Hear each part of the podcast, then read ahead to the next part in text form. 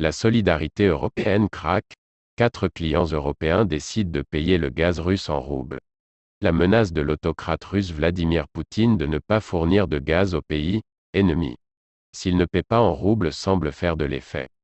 L'agence de presse Bloomberg a rapporté hier qu'au moins quatre clients européens ont payé leur fourniture de gaz russe en roubles.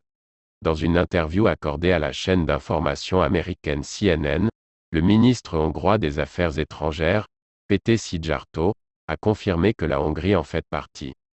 Quatre acheteurs européens ont déjà payé leur livraison de gaz en roubles, comme l'avait exigé M. Poutine, selon une source proche du géant gazier russe Gazprom.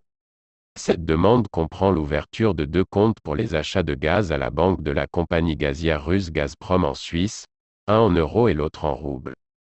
Dans le cadre de cet accord, Gazprom Bank est chargé de convertir la devise et de transférer le paiement en roubles. Une nation, quant à elle, a rendu publique sa volonté de répondre aux exigences russes, la Hongrie. Ce n'est pas par plaisir, nous n'avons pas choisi cette situation, a justifié le ministre des Affaires étrangères, soulignant qu'en raison des infrastructures existantes, il ne voyait aucune alternative. La Hongrie achète 85% de son gaz et 65% de son pétrole à l'agresseur de l'Ukraine. Dix entreprises européennes ont déjà ouvert les comptes requis auprès de Gazprom Bank. L'une d'entre elles est le fournisseur d'électricité allemand Unip.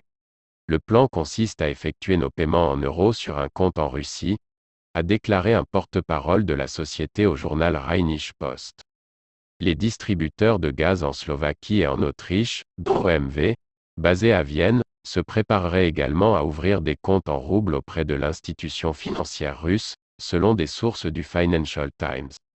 En outre, la société italienne Eni serait en train de reconsidérer ses options, selon le journal économique.